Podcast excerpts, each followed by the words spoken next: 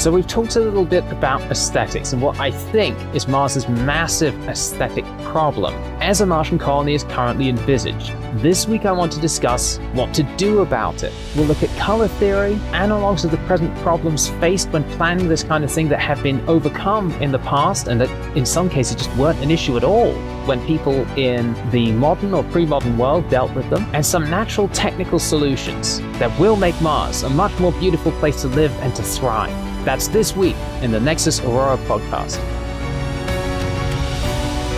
I want to go back slightly to ask you something about just the physical aesthetics of, of what things would look like if we're trying to build a Mars colony.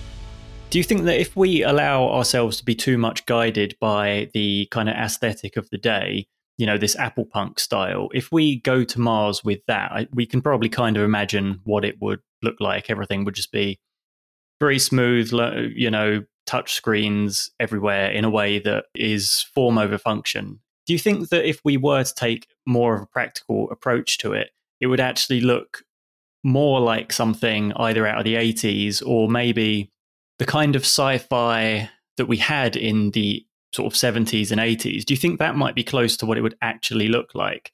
Because if you look at something like, um, say, the original Battlestar Galactica, or actually even the newer Battlestar Galactica, or like Space 1999, at the time it kind of seemed futuristic because they took the technology of the day and just plastered it all over everything.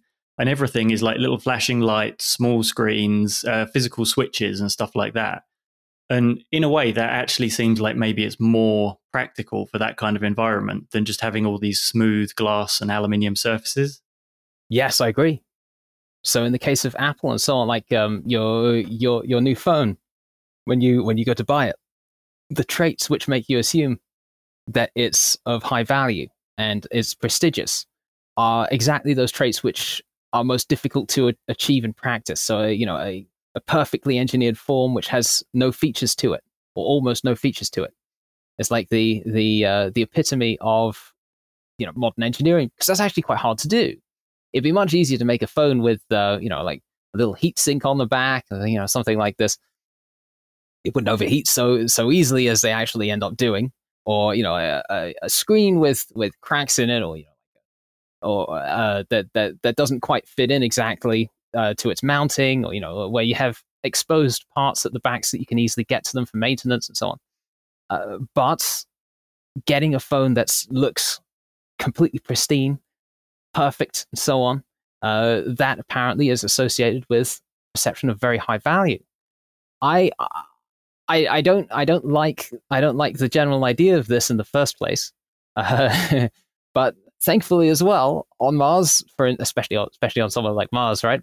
Uh, it's also not not not really viable because well, it's hard enough to make anything on Mars. I mean, no one's ever done it before, so that in fact, maybe uh, everything would kind of look look like it, it did in uh, in 80s science fiction and so on, or, or 70s science fiction even that kind of uh, the Star Wars style, uh, technology stuck on the outside.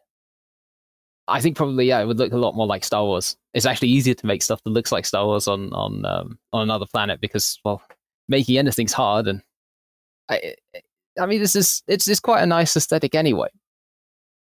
I would add actually that um, that's not quite complete.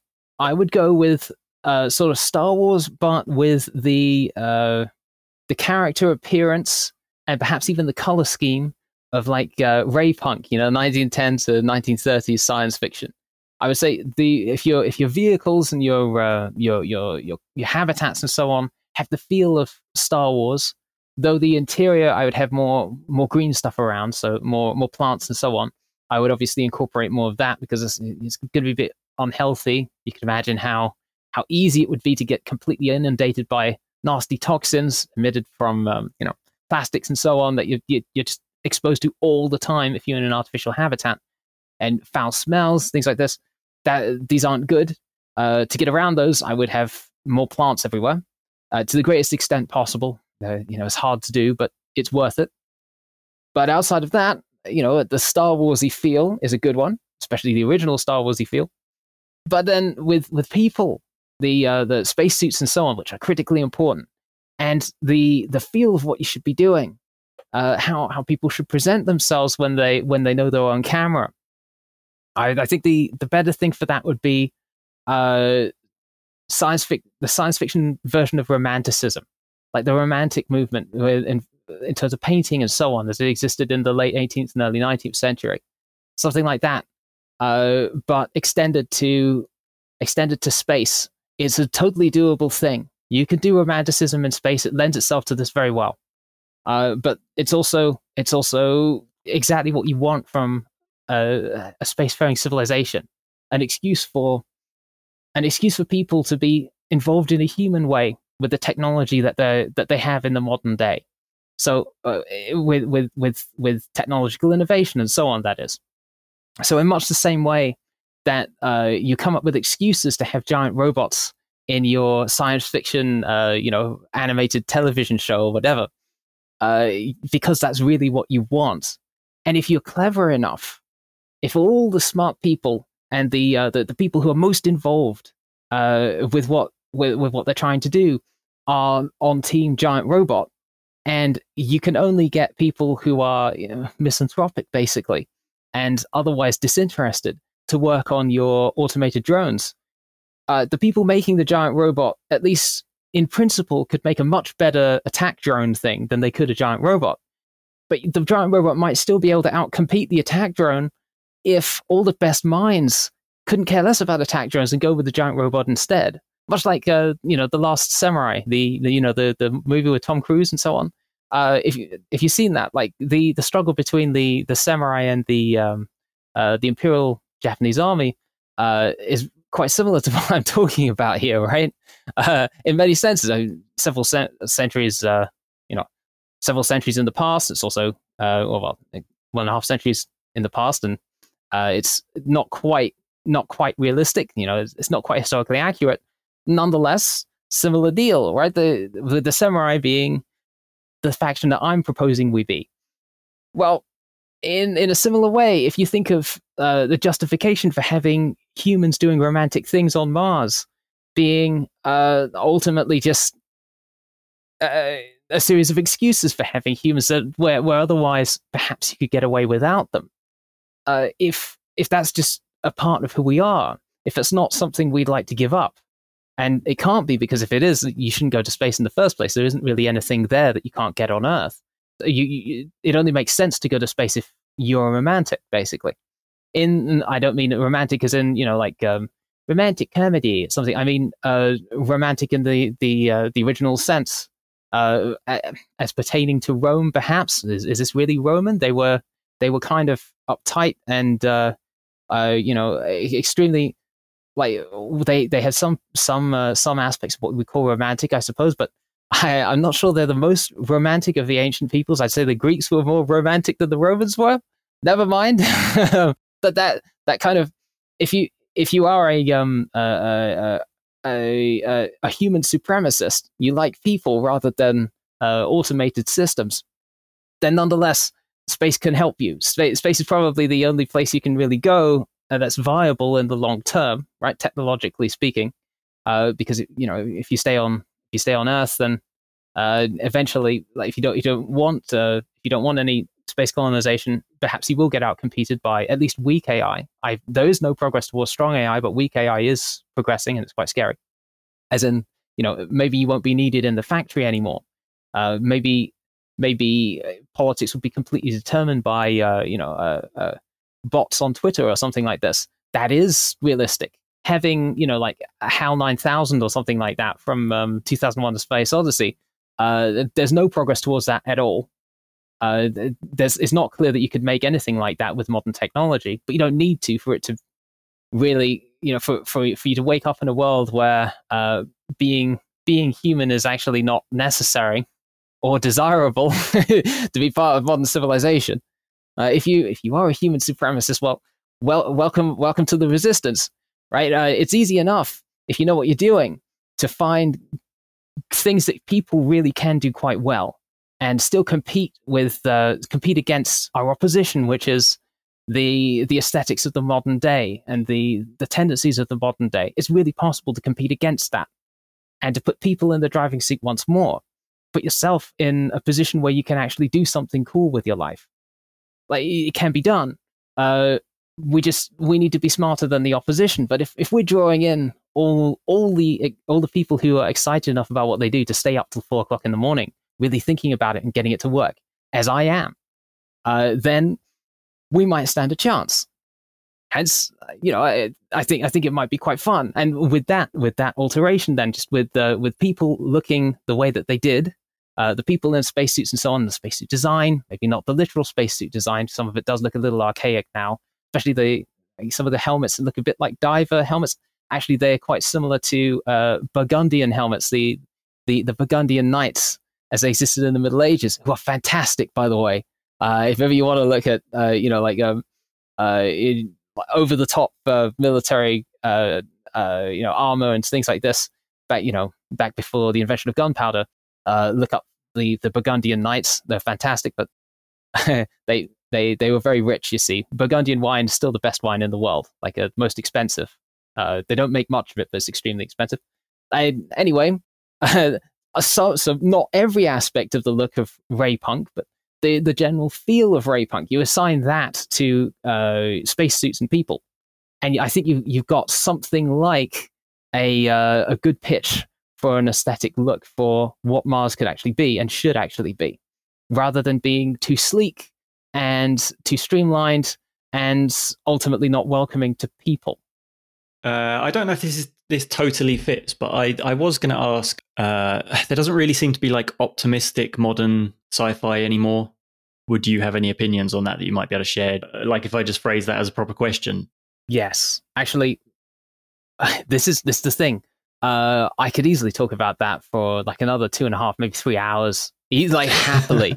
the trouble is, I'm not sure I can because a lot of this is dangerously close to being uh, political. So the the tendency with the internet is to uh, make everything politically relevant. You know, like I, I, think this is this isn't a particularly controversial position to take. I, have heard that talked about a lot.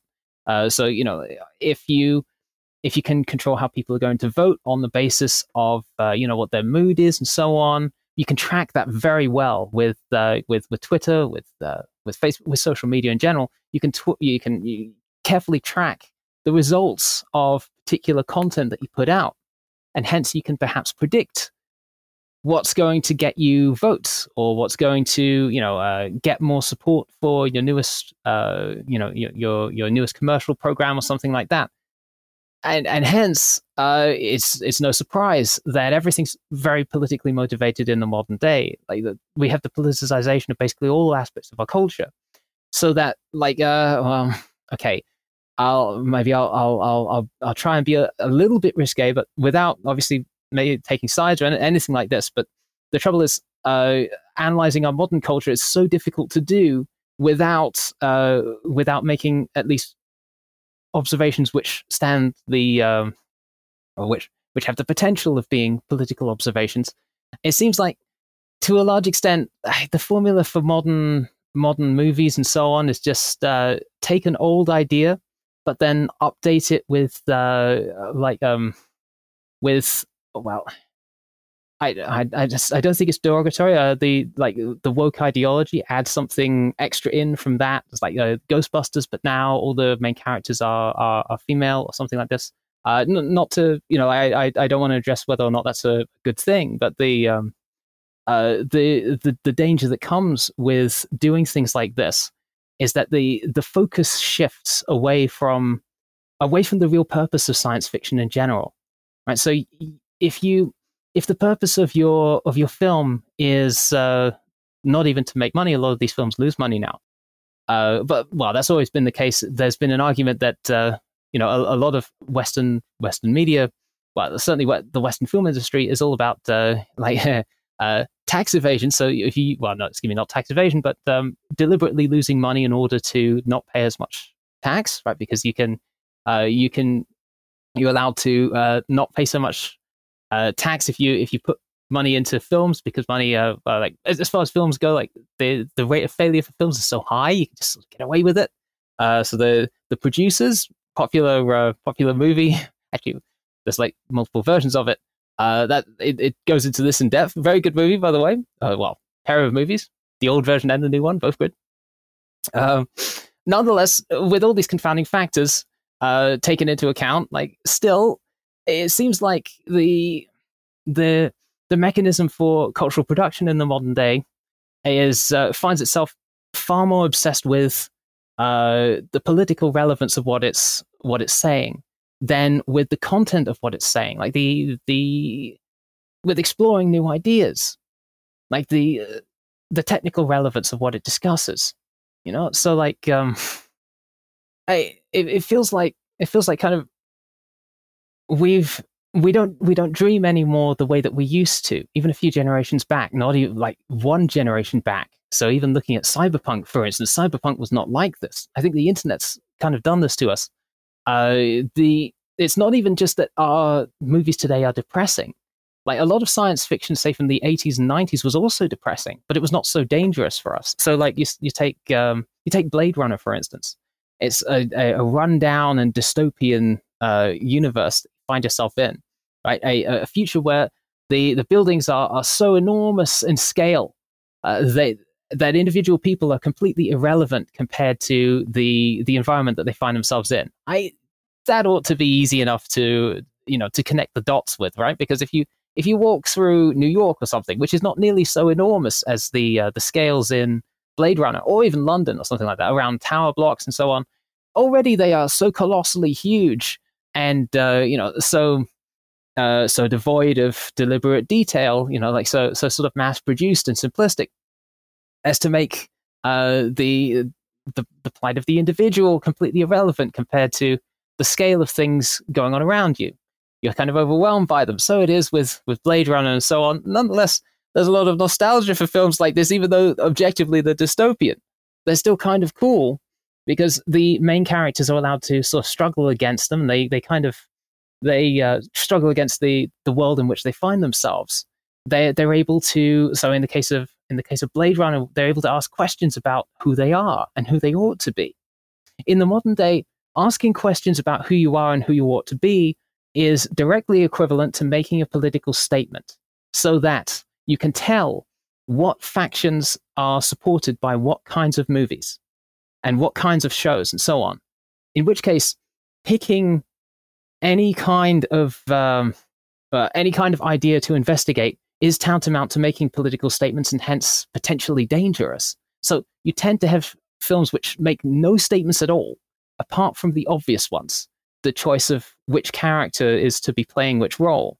You know, it's a remake of such and such, but now the main character is of uh, I don't know such and such a, uh, a a politically relevant group for you know uh, to to make such and such a statement you know, like uh, this is so so powerful apparently in the modern world, so striking as to completely dwarf anything that might be gained by asking sorts of questions that science fiction is supposed to ask. So, I think this this trend, uh, like towards depressing science fiction, that was around in the 80s and 90s, but it wasn't even that bad. Like The Matrix is a really good film. I don't know about the sequels and so on. Everyone, everyone says the same thing. Even those aren't actually that bad. Like I kind of like the see, certainly the aesthetic. Well, I don't know about the aesthetics. The um, the the thought that went into their production is very impressive. And you know, like the was it Zion, the um, the the humans based like in in the Matrix films, the the third Matrix films, uh, uh the Matrix Revelations. Uh, that's really pretty. I you know I don't know that that's a desirable thing, but at the very least, it's evocative. It's nice to look at. Uh, even though I wouldn't want to live there, it's still nice to look at. It's not something I want to emulate, but it's still cool. Uh, but so, uh, whilst cinema did get depressing, certainly science fiction got depressing for a while. We're now sort of post post dystopian, post depressing. It's now much worse. We're not even allowed to look at uh, uh, the sort of depressing ideas of what the future might be and ask genuine questions about it because these might have uh, political implications. So we're sort of at the stage where almost nothing is said in anything that is uh, that, that that's produced, and so you get films like, for instance, Ready Player One. Did you see that? Uh, no, I haven't yet. It's on my list, but I haven't got to it. It's not bad. That's the thing. Like, uh, again, you know, I I worry about these sorts of things because maybe it sounds like I'm being derogatory and so on. Like I, I don't, I don't know. Like it's okay to like what you like or want to watch what you watch. Like I, I, I I, I have my own uh, my own tastes and so on. Uh, I, I don't want to be like derogatory towards any um, any any any films or products or anything like this. But in the case of Ready Player One, whilst it is a good film, uh, generally speaking, it's it's a film entirely about references and nostalgia. Like everything, everything in there is a reference to something that's already been. It's like sort of like you, you know, in the eighties, you had like the the DeLorean that does the time travel thing, and so on. The entire film is this, like a series of them. There must be thousands of re- references to things which already exist. There's no there, there are no new ideas really tried out. So it's much cheaper to make references to things that have already existed in in uh, in one sense. In the other, things that have already existed are safer than things that haven't been tried before by definition. I mean, obviously, it's much safer to go with something that's already been tried. Excuse me, than something that's not been tried. With the things that have not been tried, uh, you might be making a statement that's not what you intended to make, and that's still politically relevant. If you get on someone's bad side, maybe that's maybe that's the end for you. I don't know how this how how it works. Like, uh, it would be interesting to watch science fiction made, you know, like a like or historical fiction made in our era. Like, uh, what what happens to you if you make the wrong statements to the wrong people? So I don't know, right? Uh, do they come get you or something like this? I, some people say that that's how it works. I just, I'm not sure. But I, I, could certainly see, at least in some cases, things like that having happened before. You know, you, you, make the wrong kind of statement of some, of some kind on social media and they come and they get you or something like this, right? Well, if you're, if you're just making a reference to something that's already existed, you don't need to worry about that. So we have almost the death of science fiction in the modern day. I, but more than that, like um, even portrayals of things that have uh, that have been done in the past uh, they they they tend to lose their luster a little bit. Like they're kind of they kind of cheapened because they, they, they become cliche as they're repeated. But more than that, uh, since since the obvious the obvious objective of the film has nothing to do with the uh, the the science fiction elements, they're just sort of stuck in there because well, you know, you know, Total Recall that was a film once. Everyone knows Total Recall, right? So if we just sort of put that plot in there, well, then the twist is such and such a character is now there with a a, uh, a politically relevant group of some kind. What do you think of that kind of thing? Right? Uh, like uh, that kind of recipe uh, leads naturally to things becoming cliche that that might still have been healthy. You you you stick them in like as a as as an afterthought almost, and as a, a an unnecessary backdrop that's not the purpose of the movie. So taking the new Ghostbusters, for instance, uh, like clearly it's not about what the original Ghostbusters was about. There's there's nothing there uh, talking about say entrepreneurship and so on, or you know starting up a small business. This is sort of added in that it's taken directly out of the original and stuck into the new one uh, for the sake of it, just so they can set it up. But then what they really want to talk about uh, is completely tangential to the the science fiction aspects of the original film. I would say then that to a large extent, science fiction is very unhealthy at the moment. Like it's very hard to actually do any because of these restrictions and because of just how things have turned out, uh, which is a great shame. Uh, I don't know that it's like, uh, like I, I, know uh, some people say you know it's like a, it's it's deliberately built this way. Uh, you know this was a plan to like uh, demoralize people and so on and so forth. I'm not sure that that's the case. It could just be that this is just the natural way things happened with the internet at our particular time again, you don't really know exactly what your aesthetic looks like until you're outside of it. So I call what we have at the moment Apple punk. Uh, and you know, if you make science fiction stories about us, perhaps afterwards, when it becomes possible to do so again, perhaps there'll be aspects of our time which we will recognize in retrospect. But then now that we're in it, we just sort of accept as reality, even though they're very strange.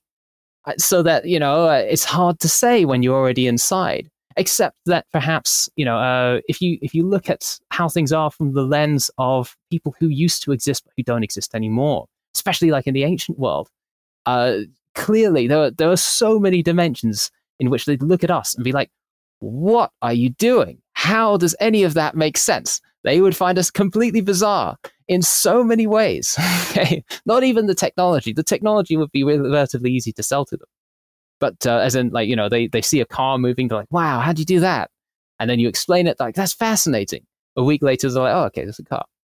But then uh, you know like there are so many things that we we end up doing in the modern day that are alien to them that people even like uh, uh, even certainly 50 years ago but even like 30 years ago people be so uh, so confused by they wouldn't believe it if they saw it for their own eyes with their own eyes excuse me uh, that this leads me to believe at least that there are aspects of our culture that that are unique to us there are things that we do that are unique to our own aesthetic to to to our own time that don't really make sense and won't make sense long term. So that when we look at it in retrospect, or other people who come after us look uh, look back at us objectively, or you know maybe not objectively, but certainly from a different viewpoint, from whatever their viewpoint ends up being, they'll have a lot to say, and all the sorts of things we just sort of take for granted about ourselves.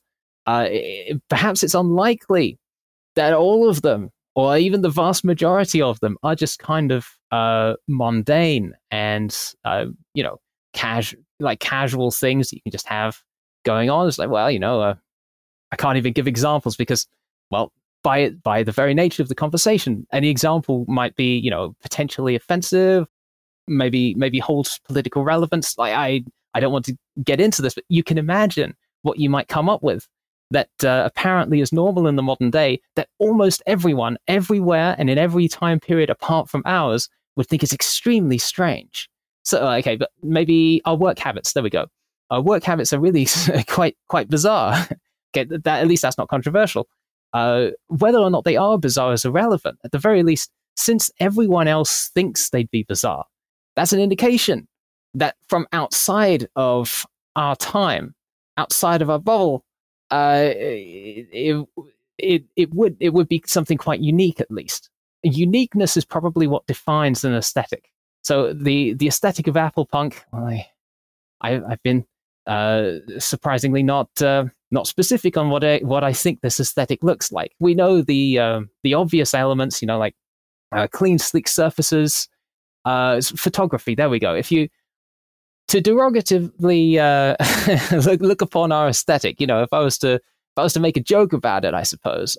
But you know, this jokes about you know groups and aesthetics that probably hold the most truth in them, and they, you know, you can compress it down quite a lot, even if the jokes are mean. You know, uh, uh, I, I, well, I'm I'm from the UK, so maybe you know you come up with some uh, you know joke against the you know the average occupant of the UK or something like this. Perhaps the joke is mean, but maybe it holds some truth to it. You can you can compress a lot of meaning into jokes, even mean ones, right?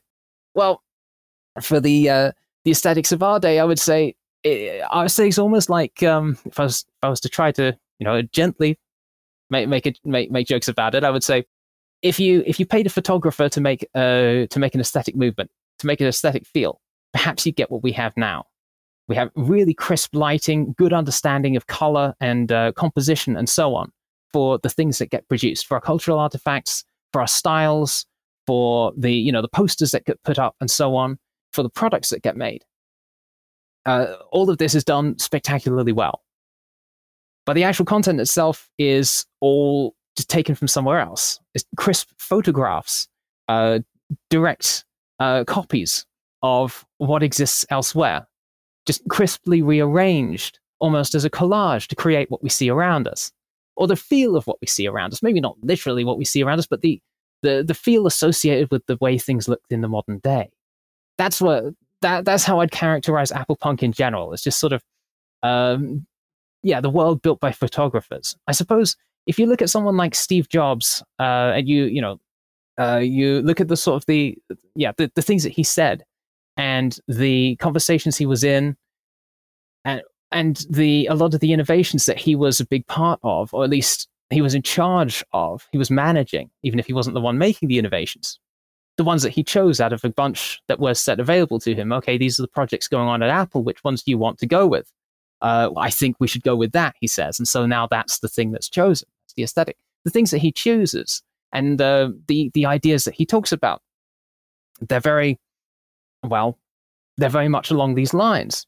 Uh, all of his thinking has this, this kind of feel at its heart.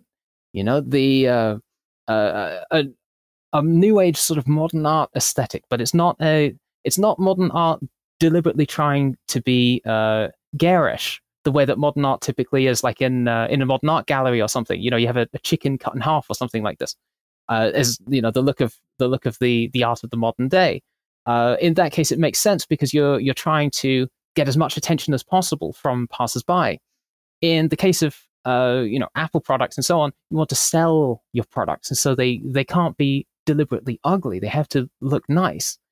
Well, in order to get something that looks nice and yet that matches the kind of aesthetic that you get in a modern art gallery, which is kind of, uh, in many senses, very egalitarian. Like uh, photography is very egalitarian by nature because it implies that uh, what anyone can get a camera, anyone can press press a button and take a picture, anyone can get involved. Whereas some people cannot do what, say, Bouguereau did, or you know, even like uh, even Van Gogh or someone, or or uh, or, or, or Butler, right?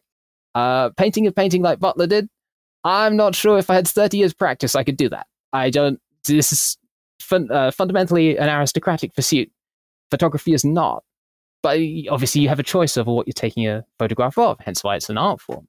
Nonetheless, like uh, there are a lot of there are a lot of elements to it which really match the kinds of things that Steve Jobs talked about, and other people who are responsible for the look of the modern day. Though I would say it's more or less his invention, or the invention of people who are working with him or for him. Still, I I I don't know. It has it has its redeeming features. I don't think we're particularly a particularly bad era in many senses. It's just it's not desirable from my perspective. I think it's dangerous uh, for us to try to sell space on the basis of what we have at the moment. So I've to elaborate on that a little further as well. Uh, if you you apply Apple Punk to space and you get um, well, you you get things like everything feels like a board meeting. You know, you, you get people together and you talk about how to how to build a, a space colony or something. If you did that in the 1950s, everyone talks only about technical stuff. Everyone wants to know how to make the best nuclear reactor possible. Everything's going to be done with, uh, you know, like uh, nuclear explosions, maybe. How do we get fusion to work? You know, it's like everything looks like a, a sleek supersonic airplane or something like that. And they're like, well, that's so 1950s. So to, to paraphrase Peter Thiel, uh, who, who talked, yeah, there we go. Peter Thiel's quote's a great one, right? This is a billionaire investor, Peter Thiel. He said, uh, talk, taking terraforming of Mars and how how ideas about how to change uh, how to do that have changed over the over the ages. Uh, you know, you go to the 1950s, people are like, "Well, we'll put a giant nuclear reactor on the surface and we'll pump out uh, chlorofluorocarbons. That'll or, or, something like this, right? Uh, then we'll warm the planet up." And he's like, "What? That's so 1950s. Of course he would, right?" Then in the modern day, it's like, uh, you know, we'll we'll put down uh, a, a, certain type of genetically engineered algae and we'll put it over the planet and then it'll slowly you know uh, slowly warm up the uh, the surface you know giving out maybe and we're, we're perhaps we, we'll warm it artificially and then this will this will convert the um, convert the carbon dioxide uh, given out from the poles into just sequestered carbon and then you've got oxygen in the atmosphere or perhaps you know the the the microorganisms will do some other such thing and we'll get there with you know uh, uh, modularity and you know uh, promoting synergy. we'll use spreadsheet optimization to do you know and uh, to to develop the the algae thing or, something like this. And he's like, well, that yeah, that's that's so that's so uh, uh, early two thousands, right? That's so early twenty first century. Of course, you'd think to do it that way. Like if you're actually doing it, presumably you use a different way entirely. Neither of these seem like the actual things to do nonetheless, like um, it, like there are there are good parts to it, but it, it doesn't like the the flavor of it is wrong. So if you I've seen I've seen people get too too obsessed with uh, with with based on economic calculations. You know uh, how uh, like uh, how do we how do we put together the the right the right legal framework to go to another world or something like this? Uh, you know what what should be the uh, what should be the logo you know? Uh, like uh, you know 10 pages of discussion about you know the, the particular dimensions of the logo and which kind of text to use but none about actual technical considerations. You're like well you know that's so early 21st century. But that kind of aesthetic shouldn't be concerned with mars in the first place. If you take that to its logical conclusions you discover that mars is just not somewhere you'd want to go anyway. There's nothing really that you can gain from going to mars if you surrender to this kind of aesthetic, the kind of aesthetic we have today, you shouldn't go anywhere. You should stay on Earth. You can have whatever you want. If life to you is like a board meeting at the toothpaste factory, you can have whatever you want without going to another world. It's fine. And, you know, there's nothing wrong with that. It's just that I, I want to go to Mars, so we can't do it with this kind of uh, this kind of aesthetic backdrop. Perhaps it's not obvious, but I think upon closer inspection, it doesn't it doesn't quite hold up. So uh, you know maybe maybe you can get SpaceX, uh, well, maybe SpaceX can get to Mars, take people there, but setting up a colony there is another thing entirely. I think Elon Musk understands this, which is why he said, "I'm not in the business of colonizing Mars." That's someone else's job. I'm going to give you the means to get there. Once you do, or once I've got the means set up, someone else is going to have to do it. I can't do that part. That's been his his um, his position for years now, right? Ever since he started up SpaceX. Uh, I, I completely agree. I think it's it's not uh, it's not even that it's just not technically possible. If a space colony is just a series of cylinders filled up with air with a few machines inside, there's no reason that SpaceX can't build something like that. If it's got the capacity to transport it to Mars, that's the hardest part. You can imagine setting something like that up and you know getting away with it. But that's not really what a colony is. That's not really what a civilization is fundamentally. It's it's a, a, a combined enterprise. It's a, uh, a in some senses in some senses a shared religion, though it doesn't have to be a literal religion. At least some aspects of the beliefs that get you up in the morning have to have some uh, an aspect of what can only be described as religious fervor attached to them. You have to really believe in what you're doing in some respects. Otherwise, you can't you can't do anything. You can't motivate yourself to do what needs to be done to set up a new civilization. Hence, uh, I, I'm not certain that Applepunk has what it what it takes to actually build a new civilization from scratch. I think even Elon agrees with me in this, right? from a democratic perspective, there's not really much point in manned spaceflight. I would say that. So to to summarize, I, uh, the not not just the boardroom sort of aesthetic, but the uh, the the mechanisms of thinking that let, that uh, that govern the way that things fit together in the modern world. They're not particularly well suited to spaceflight in general. So you you you come across questions which don't have good answers that I'd say, you know, phrasing it in another way, you come across questions which don't have good answers if you are trying to justify space travel from a modern perspective. So someone asks, okay, you want to go to Mars? How much do you expect to make out of that a year? And you're like, uh, by by the 22nd century, you know, maybe we can turn a profit then, I guess. Like, right, okay. So 80 year time frame before you expect to be turning a profit. Fine, that that's good news. How much do you need? Like what, hundreds of billions, easily, maybe into the trillions by the time we get okay. so so my grandchildren won't might start getting a return on investment if I give you this money now. like, who wants to go with you? It's like, well, I mean, it's not it, like it, it sounds nice, and um, as a an artifact of stuff that we had before. People still kind of like the idea of it, but all the really smart people, they're making spam filters or, uh, you know, like uh, coordinating botnets on Twitter and so on. So they don't, they don't really want to go. And they, you know, like, for the most part, it doesn't, it doesn't even look that nice. So you're like, well, I, from, from the perspective of like a, um, a, a, a board meeting at the toothpaste factory or something, you wouldn't want to go at all. I don't think it's really something that's accessible to this mode of thinking but there's enormous value that can exist through other from other types of people, other frames of mind. So if you want to if you want to come up with new ideas and uh, new innovations, profitable innovations, instead of going incrementally, which is how science generally works, the really great stuff happens all at once. It's a radical change in thinking. Radical changes in thinking require uh, require require the old idea of a gentleman from like the 19th century, someone who is well versed in many aspects of life, who takes things as a uh, a, a, matter of honor, not just not just sort of uh, simple one dimensional status. So it's not like a you know you you become a specialist in one area of life and you just sort of ignore everything else. Amongst the people who make really massive changes uh, and in the period where we had the biggest changes in technology and so on, the biggest advances, like sort of uh, beginning of the 20th century up to you know a couple of decades in really and it just all started to slow down and uh, bifurcate into all sorts of minor complications and uh, we got a lot more facts now but ultimately idea wise we're more or less at the same place. Quantum mechanics really is still the cutting edge. We just got more and more complex versions of it, but it's the same thing. there's no radically new ideas that have been proposed to actually stick anywhere. Amongst the the groups of people who actually were capable of innovation and so on, they they were they were aristocratic, fundamentally aristocratic. It's that kind of person who has the most potential to add value to humanity in the future, and they are the ones who who are most inclined to go uh, to to actually do space travel. They have a reason to do it, and it looks good for them. Whereas trying to justify this to people, you know, like a, a, uh, a typical Silicon Valley type person, it's it's not really it's not really feasible. It doesn't it doesn't stand up to scrutiny. That's the major the major issue. So, uh, how do you make things enticing for that group?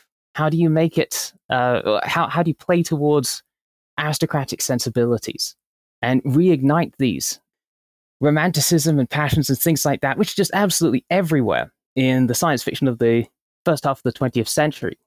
As I mentioned previously, right? This was the core of what everyone was thinking about then.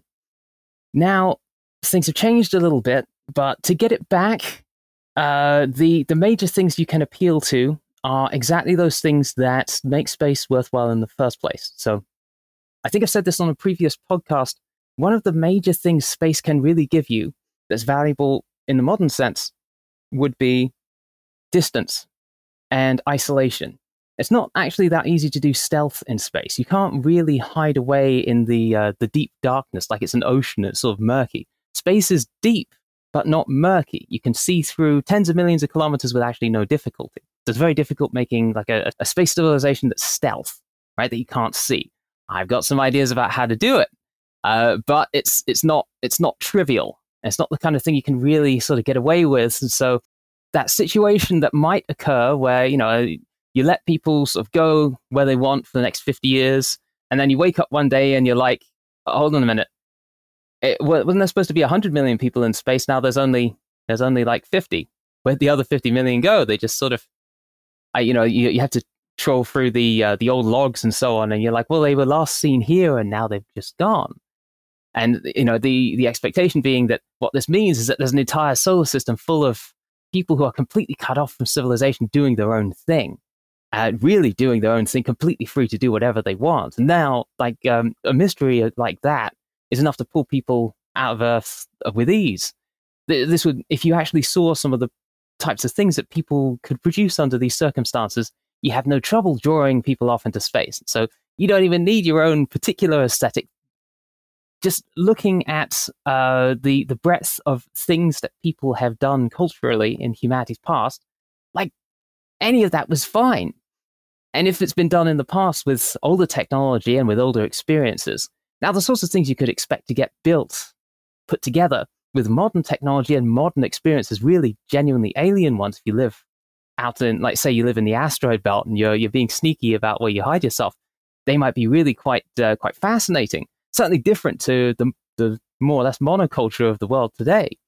So that's easy enough to draw uh, adventurers off into space. Of course, yeah, yeah, like 100 million people in 50 years, yeah, that's hopelessly overly optimistic. But more than that, it's also very difficult to sort of hide away. But you can hide in plain sight. So, like, you can have, I can imagine small outposts being made across Mars, like for official purposes, you know, originally, but then if you got uh, hundred dudes and uh, dudesses who who sort of sit together doing a particular task, maybe for science and so on, for a while, if they're isolated from all the other groups on Mars, you know, they're perhaps connected by trade, but more or less there's no exchange of people and so on. Over time, you could expect uh, oracles to show up, or uh, you know, very strange people taking hold in in small groups you know, thousands of kilometers away from the nearest like major Martian city or something like this. You have to go out. Uh, you know, it, it's very expensive to do rocket rides around from place to place on Mars. So, like, it, it's not that dissimilar actually to the sorts of rocket fuel costs required to actually get to orbit, going you know long distances on on Mars. So, you you probably have to spend weeks getting there, like on a on a buggy or something like that, uh, only to find the most the most strange and esoteric things when you arrive. I mean that that kind of uh, that kind of circumstance is not that expensive to set up Uh, and it's not that unreasonable. You don't need any new kind of technology. In fact, you can, again, hiding in plain sight is totally a doable thing. You just have a little outpost. It's ostensibly about something, but everyone kind of knows is really about something else. That kind of mystery can easily reappear. You don't need that. Well, I mean, the internet is almost like this in a way. You, there are some parts of it you go to, everyone sort of knows uh, what what 4chan's about, right? the sorts of things you're supposed to be able to find on 4chan. No, you know, not many people actually go to 4chan, but everyone knows that there's there's weird stuff there. There's there's weird stuff somewhere on the internet. It's not particularly clear where, but if you are interested in one weird thing or another, you know, there's some some way that you can get to it. Somebody knows where something is. Uh, if you if you're so inclined to follow it, maybe, maybe that takes uh, dark turns. Of course, not just not just exciting and mysterious, but like in the case of the internet, genuinely dark. I'm, I'm, I don't, I don't, um, I don't advocate for that kind of thing. I don't think that's practical at scale anyway. So I'm not scared of like, um, I don't know, Slaanesh cults or something like this, like showing up in the, the Warhammer 40k. Ref- never mind. uh, for the audience who's not, not, uh, not familiar with Warhammer 40k, it's a good, it's a good uh, mythology. I recommend looking it up. But you know, I'm, I'm not worried about things like that happening because, like, like really like disturbing stuff. I know maybe uh, Epstein Island type stuff. I don't I don't think that's really practical because like you wouldn't uh, if you have like a, an isolated community or something. I mean, they have to they have to be able to survive, and so the same rules that stop civilization going completely nuts because yeah, if it does go completely nuts and everything stops working and you don't have a little civilization anymore, if you got a, a sort of close knit community, everyone's got to be able to provide for each other and provide for the community. Well, there, there's there, the um, the the breadth of things you can do is quite limited. So you can get uh, strange and wonderful and mysterious, but hopefully not uh, really dark. Hopefully, the really dark stuff just isn't feasible. And so, you know, you have a um, uh, the, exactly the kind of thing that could draw people out into space. The kind of wonder that's missing really on Earth in many senses. I hear that there are some places you can go still on Earth where there are uncontacted tribes and so on suppose with an, uncont- an uncontacted tribe, like um, say in in the Amazon or the particular islands in uh, the the just south of India, where there are people who genuinely don't know what Western civilization is. They've not been contacted by Westerners before, or by by you know high technology users. I uh, I don't really want to. I, I I'm not a fan of like ruining that, being the first to show up, because then you know you can't uncontact them and now you know they they get they get exposed to Twitter or something like that, and you you've ruined you've ruined another another beautiful, uh, really g- genuinely different civilization, and now you know they they all shuffle emails at, at Facebook or something like that instead. It's like oh what. That's the prime directive. Uh, don't don't introduce yes. Twitter to strange uh, and unknown civilizations. Yes, exactly. Right. The, the prime direct. Well, see, the prime directive is is nice, but it's like um, it's only it's only for for low civilizations, like non non advanced, as in non technologically advanced, as if technological advancement was a um, uh, at the very least an indicator, if not the sole measure of the advancement of a civilization. Or whether you don't have warp drive, you guys can't be that great yet. We'll we'll come back in hundred years. Like, come on, like. Uh, in in some in some respects, maybe these places are more advanced than we are in in fields we don't even appreciate. So like I, with the prime directive, I'd extend it. So it's like even even advanced civilizations just sort of uh, uh, look look out in wonder, but don't try not to ruin them. if there's a way to not ruin them, uh, try try doing that. Yeah, like uh, the uh, warn people about Twitter. This is a thing that we are afflicted with. So you know the way you'd warn people about OxyContin or something like that. You know, uh, the, the guests come on your ship and they uh, they they go to the, the, the medical bay or something like that. One of them gets in trouble, and they're like, "Oh, what's this do?" Uh, um, I mean, may, maybe that's a thing that has its applications and so on, but be wary. Uh, that that doesn't it doesn't tend to work out very well in our experience if you start using that, and just apply that to Twitter or or, uh, or, or, or whichever, etc. In any case, like um, as long as there's there's scope for weird things to get tried and interesting things to get tried. That is exactly the kind of thing that appeals to adventurous types, the types who are not um, not satisfied by a, uh, a well-paying but secure job that happens in the same cubicle every day for like 40 years. Types like this who are uh, who who who also who also by virtue of being adventurous, capable of new ideas and things like that. If you can drag them out into space more and more, and you have like a a, a self reinforcing cycle where the more of them go out, the more interesting space becomes, and the more people are drawn out who are like this, you might wind up in a situation where space is where all the interesting stuff is happening. It's just that at the moment, space is not where all the interesting stuff is happening, except with uh, you know robotic things which don't require human presence at all. Eh, but you know, um, it, seems it seems at least like this might be a doable thing long term. Shorter term, there are nice tricks we can do just with art and things like this. I've been thinking about short term stuff as well. Like, um, uh, I want to, I want to, I want to start illustrating, uh, like drawing up stuff for a Martian colony but uh, in in a way that's appealing again to the sorts of people who were appealed to primarily by the science fiction that used to exist last century, rather than the the sort of well the the Apple punk aesthetic of today, which I don't think is appealing to this group. Again, the the fundamental distinction I think being between uh, sort of pure uh, pure conscious thinking, uh, pure rational thinking versus uh, uh, vitalistic and subconscious and uh, and romantic thinking. The people who are inspired by the two uh, at their extremes being radically different. So you know, like uh, I, illustration and uh, beautiful physical images, I think, have a, a, real power over the sorts of people who would really do best going to space. So I've been thinking a lot about this. So, like, um, well, with color theory at least, we got a few tricks and things, a few indications of stuff that could be tried that makes sense in the field of illustration. So if you say, um, yeah, like the Martian landscape's orange, for instance, uh, which is not so trivial a statement as at first it sounds.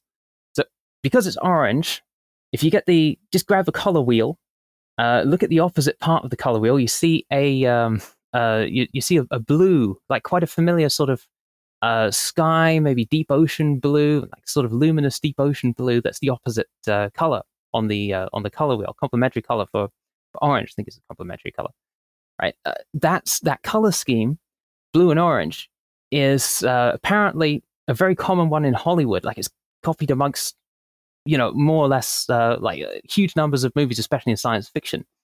Like for the past few decades, it's it's a really popular one, and it because it seems to work really well. What this supposes is that uh, it fully makes sense to paint your your your vehicles and so on, especially like rovers and stuff like that, paint them blue because they they stand out against the uh, the the orange of the Martian landscape quite well.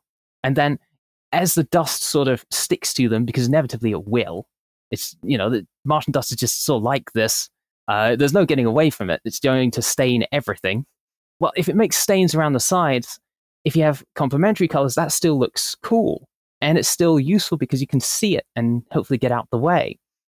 So that if you if you make things which look blue, and of course you know like blue spacesuits and so on also make perfect sense here. Uh, it's both utilitarian in the sense that you can spot these things and they're easy to see across the Martian landscape. So if something breaks down, you can see it a mile away, many miles away, literally. And if you're right in front of something that's like careening towards you, it's not some random approaching dust cloud. Hopefully, you have a better chance of seeing through it and you're like, oh, goodness, I'm about to get run over, and you jump out the way, kind of thing. Uh, we also have other combinations as well. Like uh, when you're when you're going to make, say, uh, an, like a you know an illustration or something like this, you you you have all sorts of different approaches that make sense for color theory that you can jump onto. Like you can just find compilations of this kind of thing online very easily. So, for instance, uh, you can do like a, a, ternary type thing. So you get deep orange, you go directly across on the color wheel, and then you jump up or down, in which case you get sort of a very deep blue, sort of indigo on one side, and like a, a teal, uh, greeny blue on the other. If you want to use combinations like this, so that you could build up things which actually look really nice in the Martian landscape, making use of the uh, the colors that are actually there. As I've seen it, everything's sort of uh, you know like white or maybe silver in in illustrations, some sometimes it's like yellows. It's like someone's looked, you know, someone's like, well, you know, to design stuff for a space habitat. I know what I'll do. I'll I'll Google. I know a uh, space shuttle. What does that? Oh, it's, it's white. Okay, got black bits and so on. You know, there's there's like the uh, the red. Uh, well, it's like well, that's that's quite an orangey sort of unpainted um, hydrogen oxygen tank, main tank outside of uh, the, the space shuttle. You know, I'll, I'll just borrow those colors and there we go. I'll put something together. Looks kind of like a space colony, and they they tend to look quite boring and so on. So that most uh, like illustrations of this kind aren't even really that famous. And if you if if you have to bring to mind what a Martian colony is likely to look like in the next fifty years or something, at least in my case, the image is kind of murky. It's like eh, I don't know, you know, a whole bunch of whole bunch of sort of steel cylinders sitting around, like dust coming over them or something like that. doesn't look very appealing, which is bad, right? From a sales perspective, it's terrible. You want uh, you want obviously appealing images to come to mind immediately when you think of things like this. At the very least, this is something, some some place to start, right? Yeah, this is kind of reminding me of things like the way um, early comic books, how th- those were colored. Because when color first came in in printing, it was quite limited, and also you, there weren't a lot of uh, pixels available. So you would have things like Superman is blue and red because those colors contrast which makes it very clear on the page when you have these little tiny uh, figures that you can't necessarily make out in a big scene. You can still say, ah, there's Superman because he's these two contrasting colors that will always stand out and, you know, complement, but also kind of clash with each other in a way that makes them very visible. Yes, that's quite interesting, actually, but not perhaps not so dissimilar a uh, a set of restrictions there. Although in our case, the restriction really is the color scheme. We have all the uh, all the pixels we want now, uh, no trouble with picking colors of arbitrary kinds uh, to achieve our ends, but we're stuck with the color scheme that currently exists on Mars, which is, well, a dreary desert for the most part, so that we have to be more careful. But potentially, uh, I could see this sort of working if you're if you're creative with it, if you uh, if you if you really stop and think about how things should look and take it seriously as well.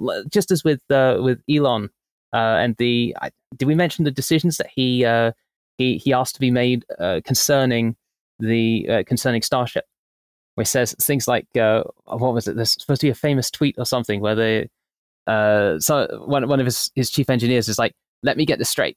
You want me to uh, change the, the the top portion of Starship uh, for no engineering reason, just so that it looks sort of less like a phallus type thing." To which Elon said, "Yes, yes, that's exactly what I'm telling you." never mind the engineering. Like for from a um, from a presentation perspective, from a sales type perspective, that's the right thing to do. Meanwhile, Blue Origin went the exact opposite way with that decision. yes, no, you're right, right. I got to be careful, right? but uh, at, least we got we have um, you know tricks and things like this, perhaps that we can get to with color theory and composition. You know, as for shapes and things like that, uh, well, the tendency as well is to go with things that have been done in the past. I can understand the thought processes there, but they don't. A lot of the times, the, the the thinking behind things like even the moon rovers, things like that, don't translate particularly well to practical situations, especially if you're building the moon rover yourself on site.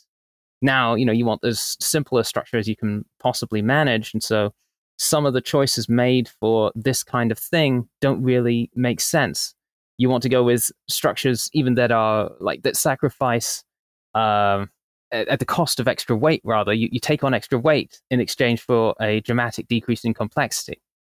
For instance that's a pretty reasonable deal sometimes if you have to do things that way. If you're struck with that probably that's a good you know uh, if we make this 10 times easier to manufacture but 20% heavier is that okay with you? Yes. Yes it is. That's a great idea go with that. If, you know, if you're if you're starting out like trying to manufacture things on Mars and so on.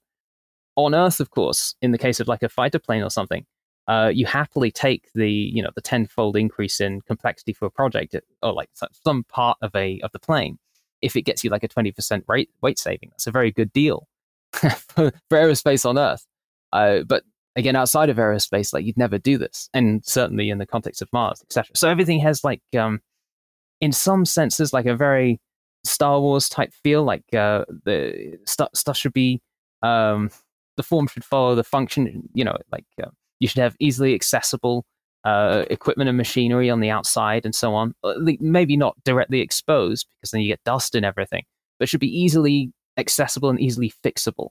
That kind of look uh, is not too dissimilar to what you know what what I'm what I'm thinking of for you know especially the look of vehicles and things like that that makes sense on Mars. Can I point out somewhere where I actually slightly disagree with that point? Sure. And that is uh, spacesuits, because even though they have to be very utilitarian, um, I kind of feel like when you look at uh, an existing, a real life spacesuit, or the kind of spacesuits that you get in sci fi that are relatively grounded, they always look terrible. Like the experience of being in a spacesuit just seems horrible. I know that SpaceX have had some, maybe these are just concept drawings, but ideas where it is much more sleek and it looks like a more advanced kind of sci fi. What do you think about that kind of form versus function? Because if you go too sleek and sci-fi and appley, you're not carrying so much of the equipment that keeps you alive, and potentially that equipment is more difficult to work on. But then if it gets big, um, it both looks terrible and looks like the kind of thing doesn't look very engaging. People don't really want to get in those giant suits and fumble about, but also it, it could cause other problems, like you're not very dexterous, for example, if you're trying to work on the surface. Of course, I couldn't agree more. Excellent point. Excellent point. Uh, I I would never dream of making people wear unaesthetic spacesuits. I think that's a huge mistake. Uh, but then the question is, how do you make an aesthetic spacesuit? The uh, going briefly again back to uh, like you know giant robot suits and so on. Uh, the Japanese answer seems to be you don't. You go with a, a suit that's you know like ten meters tall or something like that. There's a cockpit inside. The person coordinates what the thing does, and then it's human shaped, and it uh, it's it's coordinated so well by the the pilot that's just able to do whatever he would be doing if he were outside, maybe like a neural interface or something like that, which is not practical with modern technology, though. Surprise! This seems this seems like the sort of thing that might be possible in a couple of decades. Not that I like that particularly, but yeah, yeah. Um, what would what, what would I do? I've been thinking about this a lot. You have uh, you have a few options here as well, like uh, elastomers for spacesuits, or rather, like uh, spacesuits which use uh, pressure from a, an elastic fabric to counteract uh, vapor pressure in in the uh, the fluids of your body, rather than just air in the inside of the suit, which is what makes it so bulky and generally hideous. They look this way because you have air shed around throughout the inside. It's much more expensive than using just a uh, an elastic to hold your your hold your body in, stop you exploding. Uh, but then it's also uh, well, like it, it's cheaper and uh, and lighter, and uh, in some ways more gives you more dexterity, and it looks better. But the the price, um, so Robert Zubrin doesn't like that very much. He's not a fan. I think he prefers the older styles of uh, spacesuit design and so on. In his case, he says with them, uh, it's it's not very practical. Like you know, if your weight changes, then you have to resize the entire suit and so on. So you know, you put on a bit of belly fat, something like this, and suddenly it's it's hard to get into a uh, a sleek looking suit. You know, it, it, looks a bit wrong or something like this. Uh, so that in practice, it's probably better to have like a giant sort of bulky suit type thing. Like, well, maybe uh, there again, like if you're if you're a um, if you're a high quality sort of astronaut and uh, you know you're you're working out all the time, like on the Martian surface, hopefully that's not so much of a problem for you. I, you know, I'm, I'm very, I'm very pro bodybuilding. so, the, like, um, it, the the potential for elastic suits is really, really good. Uh, the there are a few a few issues, but like a, a compound suit's probably best. So for some areas you have air, for some you have uh, elastic. So very obviously gloves you want for like a uh, you want like an elastic thing because uh, the the whole the whole lack of dexterity that came during the the moon landings uh, comes about basically for the same reason that if you you know you put on a rubber glove and then you you inflate it and uh, tie it up around your wrist. You imagine doing this, like really, really inflating it, tying up around your wrist. Now you try to clench your fist, and you discover that well, what's really happening is as you try and uh, change the shape of the glove, you're changing the volume of the glove, and hence you're compressing the air inside. Well, the air does not want to be compressed, and so it pushes back. It pushes back if the difference between the outside and the inside is one atmosphere. Presumably it is, because that's what your hand would prefer it pushes back with about 10 tons per square meter of force, which is considerable. So that the you know the Apollo astronauts are just sort of they have big buttons. They don't have to you know close their fists that much. They just sort of uh, clumsily press like a, one big button or another. You know, that like there's no way you could use a keyboard for something like that. It's just impossible. So that's a dead end. Definitely there you want to have like elastic. And then conversely, with like a helmet or something, you would never have like you imagine a, an elastic mask that sort of holds your uh, your face in. That's not practical at all. I mean, in in principle, you could probably do something like that, but there's no reason you would. So in that case, you would have that completely filled with air. But then ev- everything else in between is up for debate. I stand on the side that sort of everything should be elastic, apart from you know like obvious exceptions, so for uh, waist and so on. You know, obviously there you, you need like uh, air pockets and so on, but for the most part, uh, I'd have the entire suit like this. I think there's there's probably even more scope here.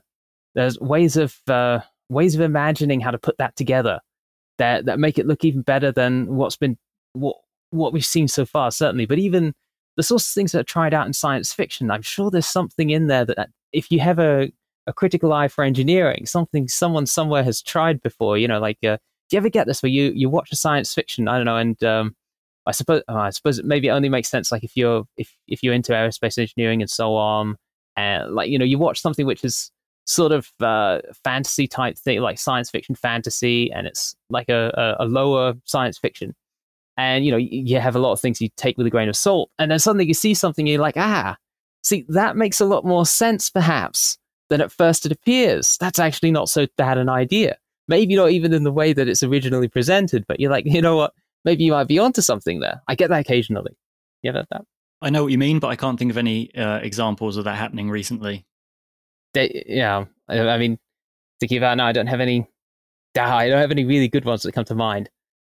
If I if I come up with one at some point in the future, I'll definitely I'll I'll come back because they occasionally they're really quite they're quite interesting. You're like ah, I I don't know, um, but I I bet you there's something out there, something that's been done, uh, at least at least in science fiction or even fantasy. You know, I I don't I don't care where the source comes from.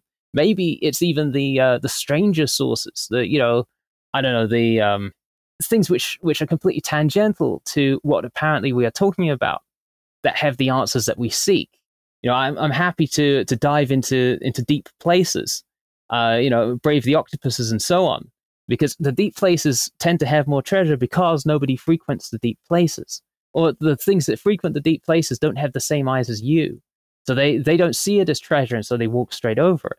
The octopuses and the uh, you know the other the uh, the other creatures that live in the deep, as far as the analogy goes, you're stretching a bit far, but you know, hopefully you get where I'm coming from they don't they don't see the uh, the things around them as useful, and so they just wander straight by.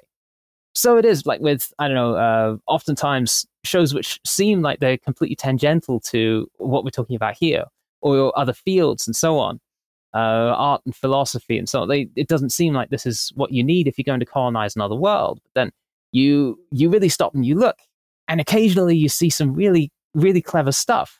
I know this is where this is where new ideas seem to come from. So I'm still looking around for stuff like this. So, you know, I've been thinking a lot about what to do. So, yeah, it's easy enough to point out that such and such a problem exists. And in this case, that there is a, uh, a problem with our aesthetics that uh, doesn't seem to disturb us that much, but it makes us look a little bit, uh, well, for lack of a better term, probably nerdy to the outside world.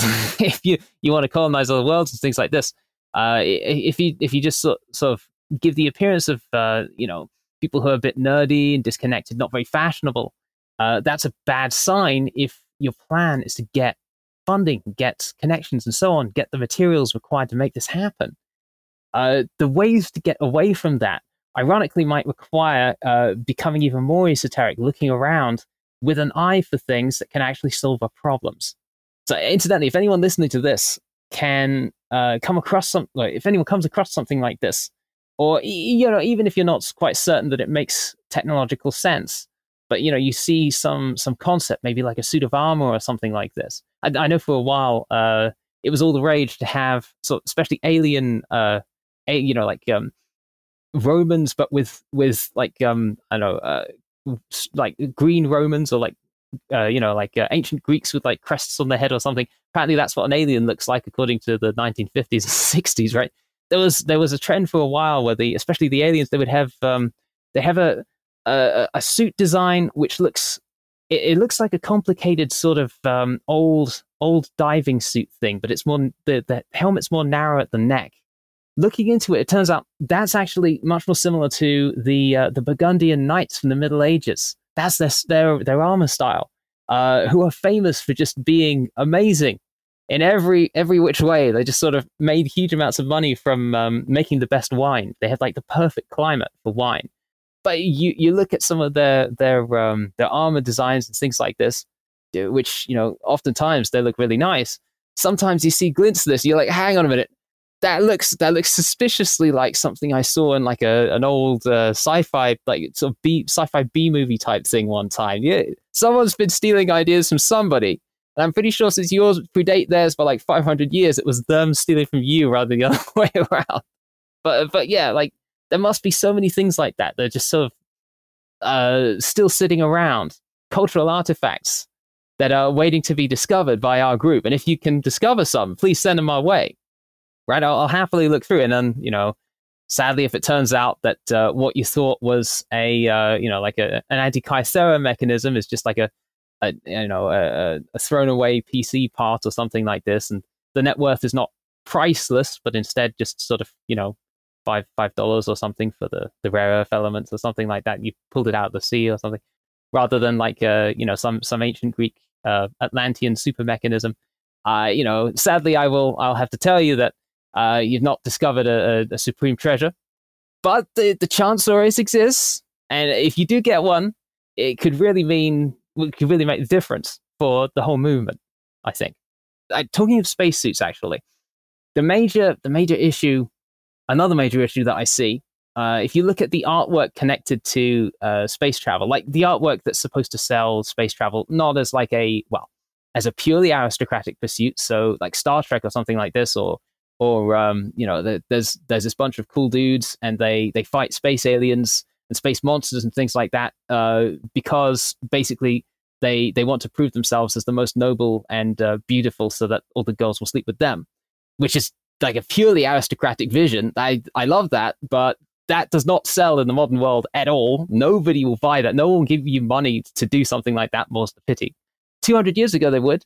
I 400 years ago, this is all anyone with money was actually doing. But alas, in the modern day, there's a lot of science fiction that looks like that, and a lot of illustration that looks like that, but no one takes that seriously. The stuff that's supposed to be taken seriously. Looking at the stuff that's supposed to be taken seriously for especially Mars colonization, uh, you look at say like a um, I don't know, like like a, a an idea for a Mars habitat. You notice everyone's wearing a uniform. They're all wearing essentially the same uniform. It's maybe it's a nice looking uniform, but it's a uniform, and sort of as as a result, they all kind of look. Uh, all the characters look sort of dry, very businesslike. You know, uh, they they get their emails uh, well shuffled. Everything's done on time and so on. They have a good schedule, and you're like, I okay, but their uniforms and indeed with spacesuits, it's even worse because you have every reason to make sure that all the spacesuits are the same, as close to the same as possible. Because if something goes wrong with one of them, you have a spare nearby because the other 50 people on your team, they've all got the same spacesuit. So you can easily like uh, swap over different components and so on. Well, in cases like this, you end up with a situation where I, everyone kind of looks the same, which is really bad. okay, so it's just you know, uh, looking in a in, in a um uh, a vulgar and inquisitive way, as I'm like to do whenever I look at these sorts of things, I, I, I see that I'm like, well, I can I can see why that's not selling particularly well at the moment, uh, where that's lacking the the pro- so uniforms and indeed spacesuits are are not not so great if you if that's going to be the look of your civilization. Imagine a civilization where everyone wears the same thing. Really, that's an army barracks. An army barracks that doesn't believe in war, which is really what modern space colonists and so on uh, are really pitching. So the the vision for say uh, Mars Direct and so on, uh, NASA's vision for space colonization, SpaceX's vision for space colonization is entirely peaceful one which of course is reasonable, right? In the modern world, we we don't live in the Middle Ages anymore. Uh, more's the pity from my perspective, but not from almost everyone else's apparently. So I I don't know. Complicated history's complicated, right? But for whatever reason or another, war no longer sells. So a barracks without war, I mean, the closest approximation you have of that is maybe like, um, uh, well, not maybe maybe it's a an office block or something like that, where everyone's wearing a suit and you have to wear a suit to when you come in. Uh, living in an office block, I mean, wor- working in one is is uh, like they're inhospitable enough just to work in. But imagine living in a suit, right? And like a um a, a businessy type suit, the whole time, the whole of your life, right? In confined spaces and so on. That's not great. Maybe it's even worse. Maybe it's more like an Amazon warehouse or something like that. That's even worse, right? Uh, so I I don't I don't know. Uh, like having everyone in uniforms that doesn't look good for a healthy healthy style and things like this a, a civilization that can explore styles and new ideas. So I, i've um, i've been looking around for solutions that people have had to this kind of problem in the past. Turns out i mean it's come up a lot actually. Like you not uh, not explicitly. So again I, I read between the lines a lot whenever i well you know whenever i deep dive in, into into what Google has for me or something like this, well, read books and so on. It's nice to read, or certainly watch television shows.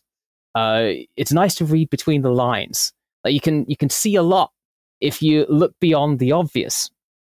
Well, taking taking a story as happening like this, but told in simple images, you can find different people's uh, like the machinations that that uh, went into people's lives that led them to come to different conclusions about how to deal with this particular problem in different periods of history. So, in particular, in the military setting, uh, even though even though Mars is like it threatens to be like an office block or something like this, or a barracks without without war or military training, uh, actual barracks, or rather actual groups of soldiers and so on, they're confronted by the the uniform problem as well. But if you see if you see pictures of groups of soldiers, say from like um, well, I mean, soldiers associated with war was depressing, so fair enough. But you, you know, uh, pick pick your era, right? Some, some something in color. It makes more sense when you look at them in color. Groups of soldiers in color, sort of uh, looking smugly at a camera or something like that. You know, trying to look cool. And like, if you're if you're a soldier, you've been working out and so on. It's very easy to look cool. So they they don't they don't usually have any trouble uh, when they're, they're posing for a cool picture. Uh, hopefully, it's not a not too depressing a picture. You can find these. Uh, again, be wary about trying this at home, kids. But you can look at like um, pictures of groups of soldiers together. You notice things like, for instance, uh, they they have obviously they have um, different different facial features. Like they they'll, they'll grow out beards and things like this. Uh, do the hair in a certain way so that they can sort of uh, separate themselves out from the rest of the group. They you can you can tell just by looking at their expressions uh, radical differences in personality between them and so on. So these are ways that they can uh, separate themselves out. So you have a group, but then it's it's clear everyone's got their own sort of role within the group. You can kind of see what that is from a just just from a picture, right? It, it's obvious. So so uh, there are still there's still mechanisms by which you can separate people out, even though they're all in the same uniform ostensibly. They have equipment connected to their roles, which they carry around with them, and so the uh, the equipment itself and the way that you the way that you have to have to adjust the the way that you carry the equipment and so on, the way that you use it, uh, leads to you know everyone's in the same uniform ostensibly. In practice, it leads to them looking actually quite different from each other in different settings. So it is with a spacesuit. There's no reason that the spacesuit has to look well, the way it did, say, with Apollo and so on. There's no reason you can't have a spacesuit where you stick stuff to it. In fact, that makes all the sense in the world. You can imagine, like, um, uh now what's it called? No, a bandana is what you put on your head. It's like uh, a gun belt, but not for guns. You know, like uh, for uh, with you, you imagine like um uh what's a like a, a Rambo type thing. I, I I don't know what it's called. Like a you know utility belt. What's that? Yeah, utility. Yeah, yeah. Well, not quite like like Batman's one, although that's that's a thing too. That's very compact though. Batman's is a bit too compact. Like you can't like uh, you wouldn't have everything like uh, very tightly packed away because then it's quite easy, uh, well, quite difficult to get to unless you're Batman. But like you can imagine, sort of uh, flares and things like this uh, being reasonable to carry around. You you could like the the the particular equipment that you carry around with you. Uh, you if you have that outside your spacesuit, suddenly you have easily the potential to differentiate between different people. You also have uh, di- differences in differences in dirt and uh, and mess depending on where you're working. So the you know scuff marks and things like this uh, and you know the like residues and stuff like this on the suits depends on where you're going, at least on uniforms and so on. Uh, you know, if you're if you're a um, if you're an automotive engineer, it's like, oh well, no, a mechanic. There we go. Engineer, automotive engineer designs the cars. Like the mechanic fixes them, right? If you're a mechanic, uh, you know, you're covered in like uh, an engine oil and something, you know, this sort of thing, right? Or uh, or like you're you're a uh, a tank operator or something. You, you have a radically different look to say uh, like a sniper or or like a you know a guy who's um, like a frontline soldier, like with with grass stains and mud and so on. Well, in the context of Mars, these these represent a, a wide range of colors that you might like probably wouldn't expect even. So there's there's obviously the uh, the deep orange of uh, of Martian dust, but all sorts of other things that you know uh, perhaps you can't even help getting um, getting residue of on your on your suit just in, in everyday working. So that actually, if you were to imagine taking a um, taking like a snapshot of a bunch of astronauts working on something outside on Mars or like doing an expedition, uh, as it is at the moment, the typical thing is like they're, they're all 3D and uh, they're all sort of faceless and interchangeable. They're wearing exactly the same sort of suits. And, you know, like the, the, the style suggestive of sort of, uh, it's like a, a, a, um, a boardroom update. Looks very dry. It's like, you know, uh, at, at the end of my my my 500 pages of recommendations for different policies or some, something like this uh, here's a little image, space today. You know, it just like um, you, you you get bored just just with the description before you even look at the image.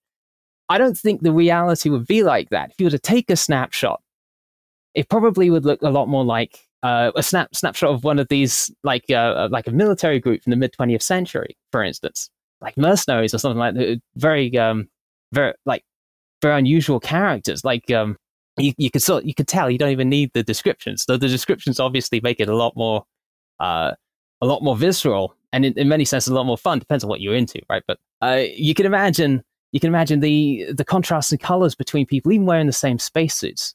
Things like equipment. Uh, if you're going to communicate with each other, it's important that you you're able to see each other's faces. Like otherwise, you know, uh, the radio stops working or something like that, and you have no idea what the other person's what, what mood they're in, what what their what their conditions, uh, you know, what their what their disposition is at this po- present moment in time. You can't lead a group in a difficult situation without information like that. So facial visibility is important. However, you can get that, you want facial visibility if you can if you can afford it. So yes, ultraviolet light you have to be blocking out ultraviolet pretty well so that you know people don't like go blind or something.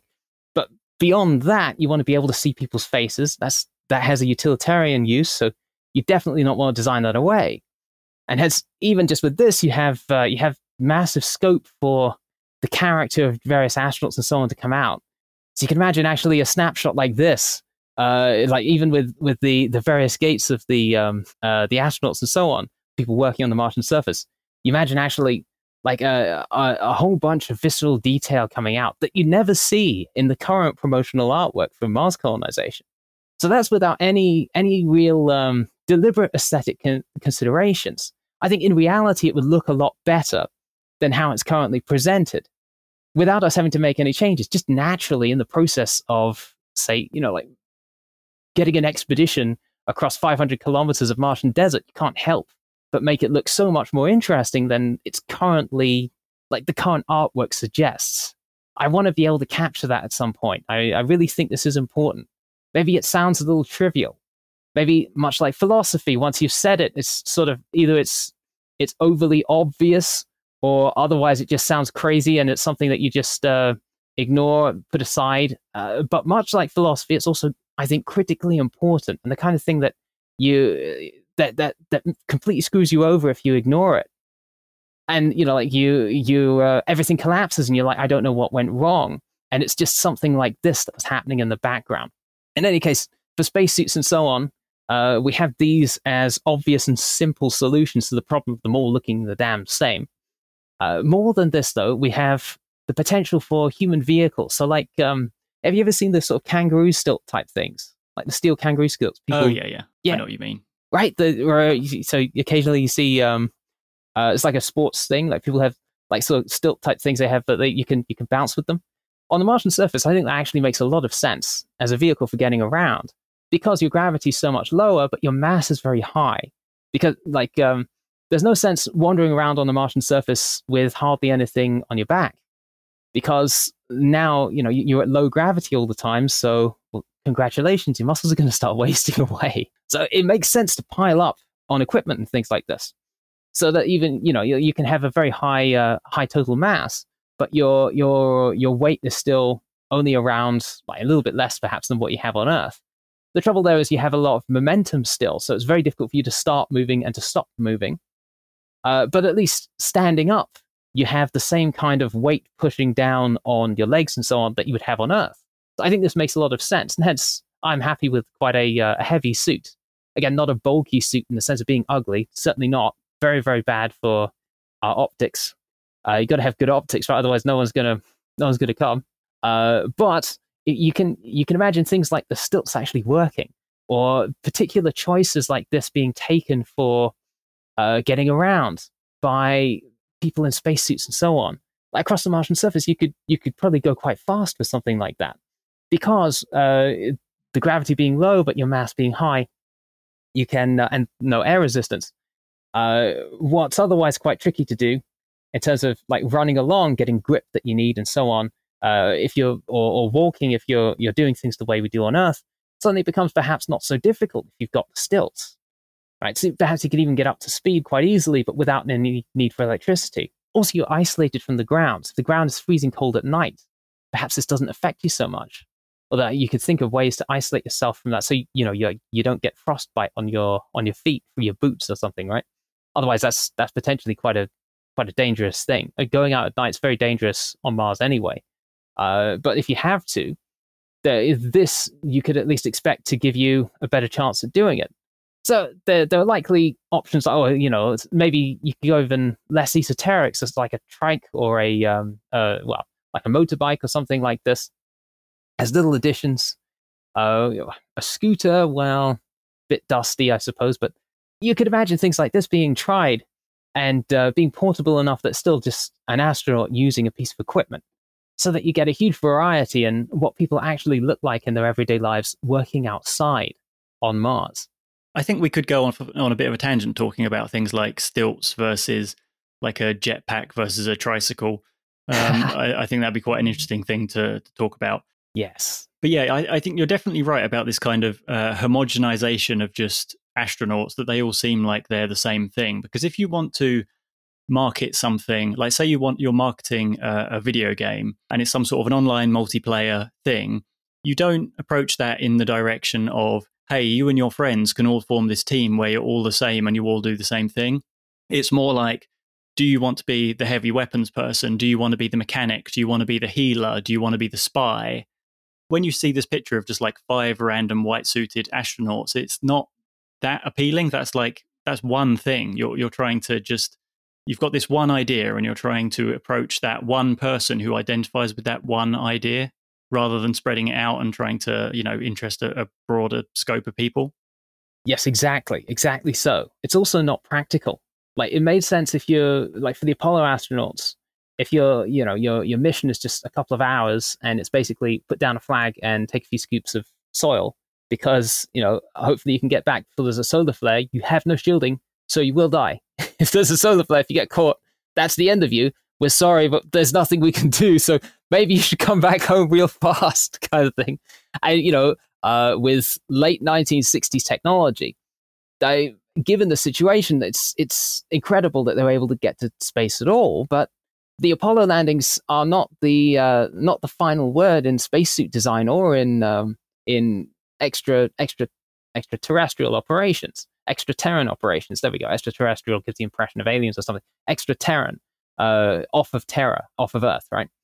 Ex- in ex- extraterran operations, you would expect, you know, if it's if it's hundreds of people working together for many weeks, months, or years, doing something big like construction or um, or, or or real exploration, like looking for fossils or something like that. That's much harder than just like scoops of uh, of soil and so on. That's an extremely difficult thing to try to do covering enormous amounts of space. Uh, you need special equipment, like to, you know, you imagine trying to look through soil and so on. With sonar, now you have no choice but to have specialization in terms of, you know, different people bringing along different equipment, having different roles. And, uh, you know, when you pick your team, you know, the, in, in every, uh, every action movie or something like that, uh, just after the, the the head of the group is recruited. I don't know, say like the A team or something like this, but or um, was it that you got some space related ones as well? Like uh, was it Armageddon? Like you know this kind of film. It's like the you have the main character the who has to be recruited, and he's like, "I'll only join if you let me pick my team." And the guy's like, "Okay," and you're like, "Pick your team. Are you all going to be wearing the same spacesuits, just doing the? Why does it matter? You know, if, what what do you need to pick your team for?" And then you see picking picking your team really means that uh, you you want a group of, in many senses, very radically different people uh, working together, sort of making a, a, a unit where they can, uh, by virtue of like, if you have good understanding of how people work, like if you experience with this, you you pick your team so that they can they can really get on with each other, and their their differences actually end up sort of becoming endearing over time, and like you know like um, this kind of problem is not not new. It's it's actually co- pretty much ubiquitous for humanity. And so it's, it's actually quite natural to have exactly this kind of thing appearing. Like, it's, it's, you have to be quite artificial to find anything else. So, you know, it's actually quite nice. Not only is it sort of uh, much more appealing to anyone, like if you're doing advertising for, well, we're going on an expedition, it's a difficult thing where there are multiple aspects to it, which could be, you know, a team fortress game, perhaps, you know, like a, or what is it, Unreal Tournament or something like this. Could be that that that's perfectly true there, or it could be like a working on an oil rig, or could be making a making a giant mural or something like that, or like a or, or a construction project. In all of these cases, or, or, or an advertising campaign, right? In all of these cases, you have the same the same premise, very complicated thing. It's going to require radically different people. Well, you get them all together. When you're constructing your team, it's much nicer if there are different roles for people and uh, you, you acquire radically different personality types and so on. That individuality then can't help but sort of come through in practice uh, with with the the outfits and the uh, the the mode of being, the the expressions on faces, the build in some cases, like the physical build of people involved doing each particular task. You you can't help but see it when you look at such groups, right? You find you know um, uh, pictures taken in the moment, so to speak, uh, I know one of the memes for you know taking in the moment it gets a little dark. It's like well with military things, you know, uh, living in the moment. Yes, maybe, looking back at history, there's a lot of dark stuff here. Fair enough, but you know, uh, there's a lot to be said for uh, real experience and so on. And like you can find a lot of a lot of um, uh, like very jarring pictures of real stuff going on where you can't help but sort of see the differences between people and, and uh, their individuality can't help but come out, even if they're all in uniform and so on. So, like, I, I think in practice, uh, the aesthetics associated with this, if you get cool dudes coming into space, and, you know, if you're listening to this, probably you're a cool dude, uh, just so you know, right? I mean, um, if we get enough cool dudes coming into space, then maybe this part of the aesthetic problem might start to fix itself, even without clever thought about what to do. Uh, but at least if you're going to get this far, the advertising needs to look very different. So I, I want to see if there are ways that we can pick this up naturally. I, I don't know. I've been, been trying to do uh, trying to do illustration for a while surrounding this. It's quite difficult. I want to um, I want to romanticize uh, manned space travel once more the way it used to be, but also keep it technical. I want to I want to make it more technical and more romantic at the same time, which I think is perfectly possible. I mean, things like this have been done before. I I'm I'm still new at drawing. Like I, I get the idea. Like I, I think I'm I'm not terrible. Uh, there are some aspects of color theory in particular I'm not particularly good with. Like I, I don't have much experience with color theory. I'm more sort of uh, like uh, grayscale and things like this. But it's, eventually I want to make something like this. It, it strikes me that no one, um, either you have people who are working in the video games industry and they're just like, well, you know, what, who cares, whatever. Like, um, there's a big warp drive rocket thing on the side and it just does what it does. Uh, how do we make this look cool? Or at the other end of the scale, you have people like, okay, well, you know, uh, are you sure the rocket should be 93.5 millimeters in its, its width for this section? I thought it was 93.4 could we look that up, please? Can say, you know, uh, where's the 500 page document telling me exactly what the freaking dimensions are, etc. And they have no care at all for aesthetics. I, I want something in between. The way that it used to exist, again, I, keep coming back to this. The way the way people were naturally drawn to, uh, like with Thunderbirds, for instance, like they have uh, cross sections books where they talks about talk about like the the interior. You know, they give um, suggestions for how such things might work. They're not really completely on point, but they're still like just the idea that you would go to the the uh, the lengths of looking at the interior operations of like Thunderbird One or something like that, or Thunderbird Two, and so on. Uh, that's that's not alien at all to civilization, even as it was like maybe forty years ago. That that was probably at the end of it, but certainly like fifty or sixty years ago, they uh, no one would no one would bat an eyelid at this. If you're working as an engineer and you know you, are just like, well, I'd like to, I you know I, I want to design my own uh, my own spaceship type thing for going to another solar system know, people are like, well, cool. Of, of course you do, right? Me too, right? I, uh, but now it's kind of everything's everything's sort of stratified into these two two fields. So I, I want to find a way to connect them, but it requires at once uh, getting the science right and getting the the art right, the aesthetic right. I don't know. I, uh, I'm I'm I'm there in some sectors and not there in others. I eventually I want to get this out though. Trust it'll be nice. I, you know, it might take me like three years or something crazy like this to get to the point where I can actually draw properly. But at the risk of turning this into a very long episode, how much of this do you think carries over into kind of home design? Because um, whenever you see a, a, colony or really anything that's set in space, it's very much like a, a barracks, unless you land on some random other alien planet. But then they all have their their own aesthetic where it actually everything there looks the same. But obviously, uh, also in space, you need to be quite practical. So, you know, you're not going to probably have 30 different designs for a bed or a table and things like that. What do you think about where that sort of practical manufacturing for, for pumping out all these items of furniture and so on, and, and the way people can decorate their living spaces and things like that?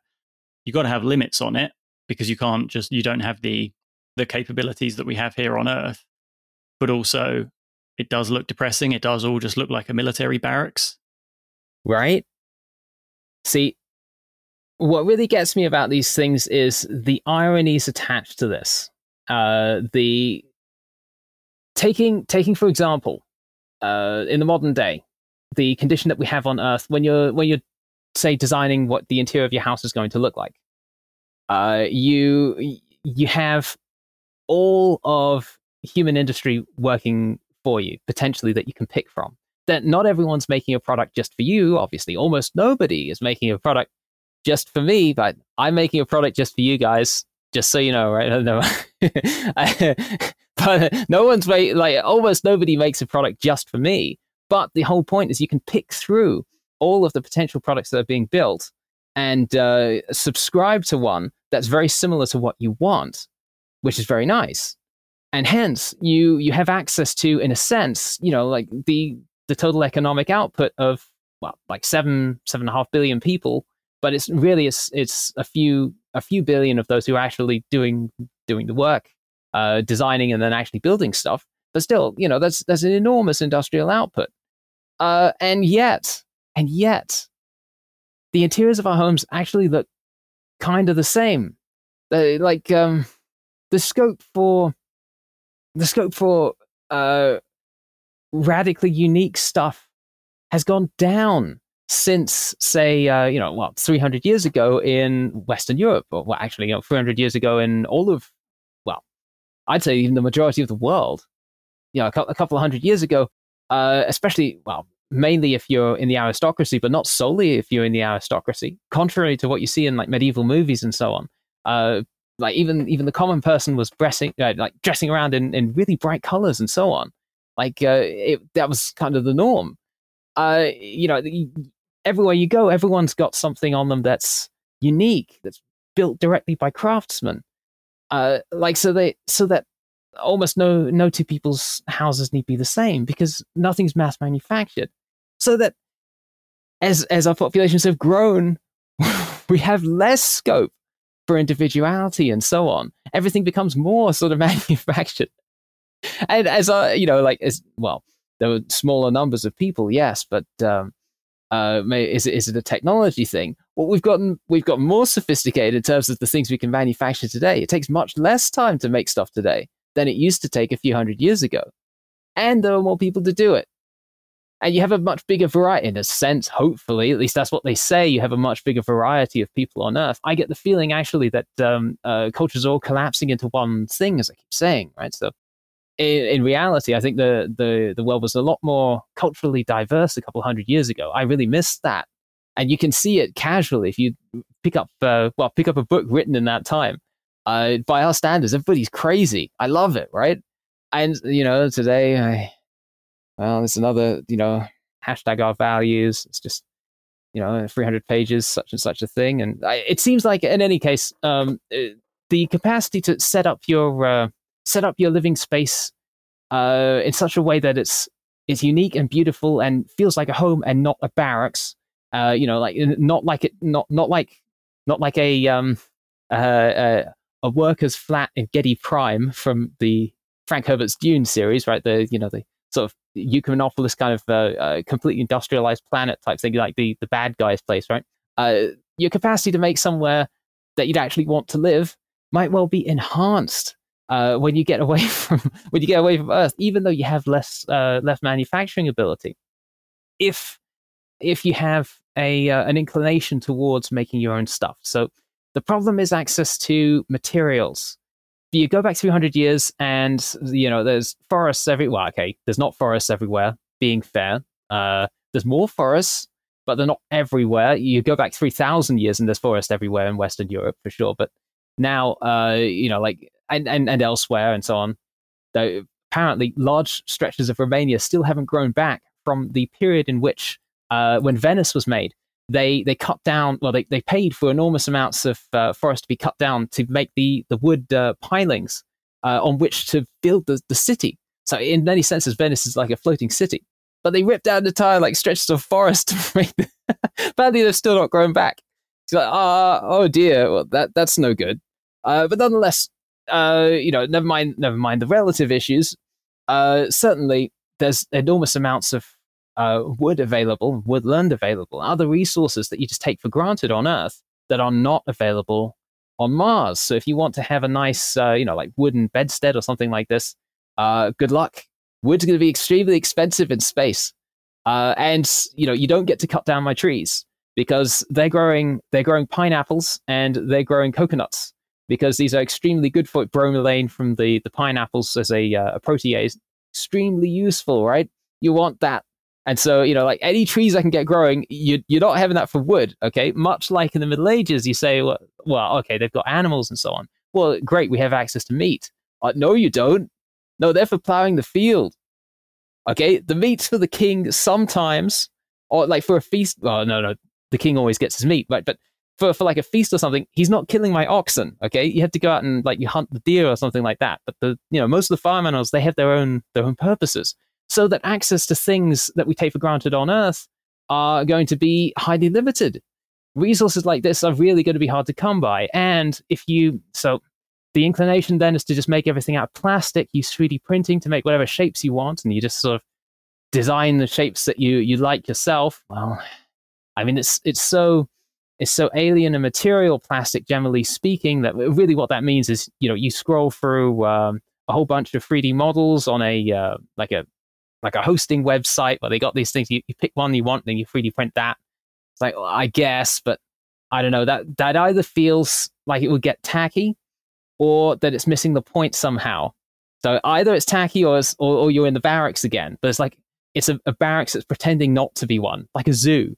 You're just like, oh, you know, uh, there's there's a painting of a um of some grass in the background, so don't worry, you're still out in the forest. The tiger doesn't get fooled and neither do I. okay, so you can't if I, you know, if you're trapped like in a in like a cage type environment, you know, very closed in, you you can't fix it with things like this. Uh, you know, like so, yeah, the, the kinds of materials you'd have access to would feel uh potentially very fake. Like you could see it getting done wrong, even if you were trying the best you could. Uh, even if you didn't have like a consumer culture where you just sort of buy stuff because it's on sale and it's fashionable, but then you throw it away again so you make something that's supposed to last. If you make things that's supposed to last, I think this is why, by the way. So uh, on Earth, uh, even though we have access to such enormous industrial capability in the modern day, everything seems to be more or less the same. Everyone's, you know, like the the brand T-shirts. It's like uh, you know, you have all these T-shirts to choose from, but then in practice, like everyone's sort of um, you know, you go around in the street and you see, oh, that guy's got the same basic T-shirt as me and the same same shoes, and oh, I, I thought I was so I thought I was so unique when I was still in the shop. So you know, I I don't know. This happens to me sometimes. Uh, I I don't know if it happens to you. Hopefully not, right? But you can perhaps escape this if you're doing it your uh, doing it yourself, or you're in a position where you intend for stuff to, to last forever and not just get thrown away. Then you don't need to make so much to have a uh, a really nice environment that you live in nonetheless, like uh, I, uh, so my my inclination for how to fix this is to focus on materials you do have access to that are local, locally available resources.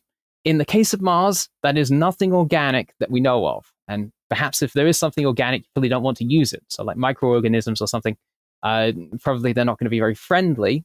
That's not to say, you know, that's like um, like Venom from Spider-Man or something like that. That's pure science fiction. It's very unlikely you're going to have uh, any kind of uh, pathogen that can infect a human or something like this if it's currently living on Mars, but probably it's you know going to be like the the mold in your sink or something like that's not particularly great for any any you know uh, constructive purpose. But there's a lot of rock around on Mars. There's a lot of rock, basaltic rock, uh, some of which is solid. Uh, the, you know, on the surface, like a lot of it is soft and very, very fine dust, which is hard to make stuff out of. It's also full of perchlorate and so on, so you probably don't want that. But if you can find like large blocks of uh, of basalt or other other minerals around, uh, there's no reason you can't just pick some of that up and cut it into shapes that you like. And now, like it, it feels a lot more organic. Like you know, being around like a um, a proper like stone work surface, that feels so much nicer than like a uh, a cheap plastic one. Or at least this this seems to be why they go for so much more so much more um, I don't I, I don't know the costs of work surfaces you know, like in a, in a kitchen like kitchen work surface, but I know that they go for enormous amounts of money right? And people pay it. It looks really nice. Like when you got one you can you can experience it. You could you can imagine using things like this uh, as a way to make make an organic environment that actually feels nice to live in. But then in addition to this you have also access to quick growing plants and the things you can get from quick growing plants. So I, I think having plants of your own that you tend to that grow in the environment that you're actually living in, if you can manage this, is a really great solution to problems of this kind. It's not easy, and they can die sometimes. They die out. What happens then? Do they start uh, decaying? But you have to get rid of that quickly, or it's going to like because it's hard to purify your air, expensive to purify your air. You don't want decaying plants in your room or decaying anything, so you need to get rid of it. And you're like, oh, I thought they were doing so well. I water them like uh, five times a day or something. You know, uh, plants are like they're they're not very dependable, so there's problems associated with that. But if you get good at it, having a uh, like or or like a well, not not a bonsai tree, but like something perhaps something that climbs up a wall or something like this, uh, you could imagine that that sort of giving a uniqueness and character to where you live. I, again, actually, that that one is that's quite similar to the aesthetic that we have today. That's not so far from Apple Punk. You know, that is uh, crisp obelisk-like shapes uh, it, as a juxtaposition with like uh, uh, uh, immensely complicated natural things like you know like leaves and so on. Well, if you have like a, a plant thing growing up your wall and then a, uh, a display screen over the top, that's exactly the modern aesthetic. That that fits in perfectly with Apple Punk. So there we go. I mean, that actually doesn't look so bad. That kind of thing I could maybe go for, uh, together with actual, you know, obelisks. Uh, well, like obsidian or um, you should probably you, I, there, there's so many volcanoes around Mars. Things like obsidian ought to be relatively easy to come by, right? So that's uh, just very, very silicon rich. Like uh, sort of, well, everyone's seen it, right? Sort of black glass, very, very, um, very, very dark. It's quite, it's quite a nice, uh, quite a nice substance. You know, like you can imagine finding natural materials like this and then making use of it for, for your living environment. Uh, of course, this stuff is not very portable, so you'd have to be, eh, you know, like you don't bring this around with your expedition your expedition is therefore not going to be quite so homey as your actual home. But then, you know, if you're living on a wagon, essentially, like on a on a convoy that's going thousands of kilometers out to the deep desert, places humans have literally never been before, you can't really expect it to be quite so uh, quite so pleasant an environment to live in as what is possible with somewhere you stay for all time. So I I don't know. The, these are things that could be done. Uh, ways that you could go about trying to solve the problem you just described. Uh, but it's yeah, it's still a problem, and those aren't sufficient. Really, what you need is wood. You need forests and things like that. But they are so difficult to do in space because you need a habitat that uh, never fails once for like 40 years, ever. Otherwise, you know, a failure destroys the tree, and it has to like they're very very fragile. If you're growing them with, say, not even in soil, soil you need to move like hundreds of tons of soil for every tree, right? So it's much better, more attractive at least to use, say, like um, uh, hydroponics or aeroponics. Better still, if the aeroponics stop working for 10 minutes, the tree dies. And so it has to stay, it's got to be, it's very expensive to set up and it has to work perfectly all the time, basically forever, right? For many decades for you to get a tree you can harvest at the end. So that had better be a very nice mantelpiece that you're getting as a result, right? If it, you know, a $10 million mantelpiece, maybe maybe so, some people are blatantly going to do this, but uh, probably not for quite a long time, and even then, probably not the average guy. So to close out, um, I want to circle back to something that we were talking about earlier briefly, um, and that's uh, that's colors. So you mentioned also printing things out of plastic is potentially something, and we've talked about using plastic in manufacturing on on other episodes. So can we synthetically create all kinds of colored dyes on Mars, or are we in a situation where just some of the things you need to make those dyes are actually quite obscure because you hear about things like a particularly rich red color that is actually made by crushing the shell of a particular beetle. And obviously that's not going to that's not going to work out. But can we uh, synthetically make pretty much any color? I should know that. As far as i know the answer is yes but i don't know i don't know exactly how that goes. Uh, i don't know how to make the the typical colors of a printer, for instance, like cyan and so on. But uh, what you're talking about is cochineal. Uh, that is no longer you. Well, it's used for food coloring, but you can artificially make red. Like you know, I'm looking at many uh, well, red fabrics around me right now. Uh, these are these are not made with cochineal. Uh, these are made with with other kinds of dyes. Uh, we have the dye revolution was something that really happened in the 19th century, and it's amazing. Like it's connected in many senses to the the rise of chemistry, industrial chemistry in the West. Uh, this is a, a, really clever thing that people suddenly figured out how to do. Uh, because, well, previous to that, as you say, like you have things like the, the red dye that comes from beetles. Uh, we know it comes from beetles. The people using it at the time did not. Like, if you want really fancy red dye, well, you get it. You get it from the really fancy red dye salesman. Uh, you know, he gets it from I, I can't remember. I think it's a Silk Road that it came through. I, okay, I'm gonna I'm gonna say Asia but it could be the Americas. Are you getting cochineal? I can't remember, right? Uh, but you know, like the they don't tell you where you, where where it comes from, really. Like silk, uh, the the Chinese and then the you know the, the Mongols when they were in charge, etc.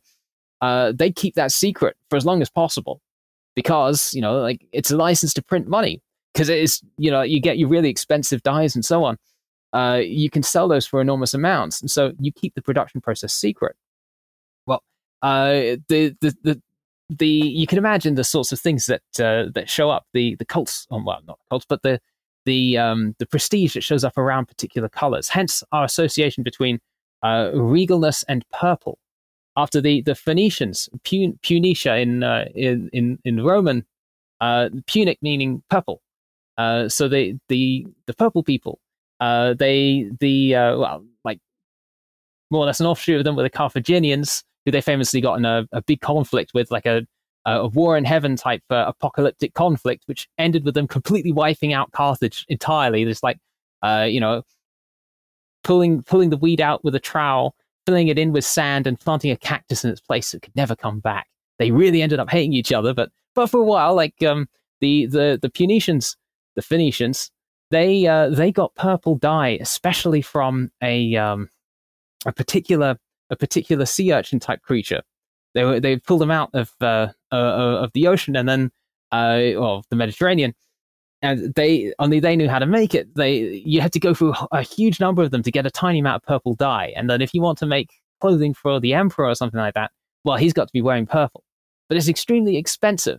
To a large extent, you can just make anything now with uh, you know with with with petrochemistry. And in terms of what you need. It's I, I don't think you even need any any exotic elements. Uh, you know anything more exotic than nitrogen for your organic uh, your organic compounds. Excuse me that make the uh, the the, the dyes themselves. And obviously, you got uh, occasional ions and things like that. So that you know, for um, for shorter wavelengths, you want. Uh, I believe this is how it works. Goodness, I hope I don't get this wrong. but you need you need very strong uh, like you, strong bonds within your molecule. Uh, the idea being that the the natural frequencies of those more or less correspond to the, the colors in question, so you can interact with that light. Uh, but then, you know, at the other end of the scale, you need sort of uh, weaker bonds to interact with red light. Oh dear, that's like uh, what's the line from Rick and Morty? Forty percent red as usual, Morty. It's, it's something like this, right? Uh, nonetheless, you know, this is all accessible if you're very good at chemistry. Not, but if you're if you're not good enough at chemistry, and this is the kind of thing that you you don't have really time to do on site, uh, if you need to transport, you know, like um, 50 kilograms of dye from Earth every two years for like your colony, that's that's no big deal.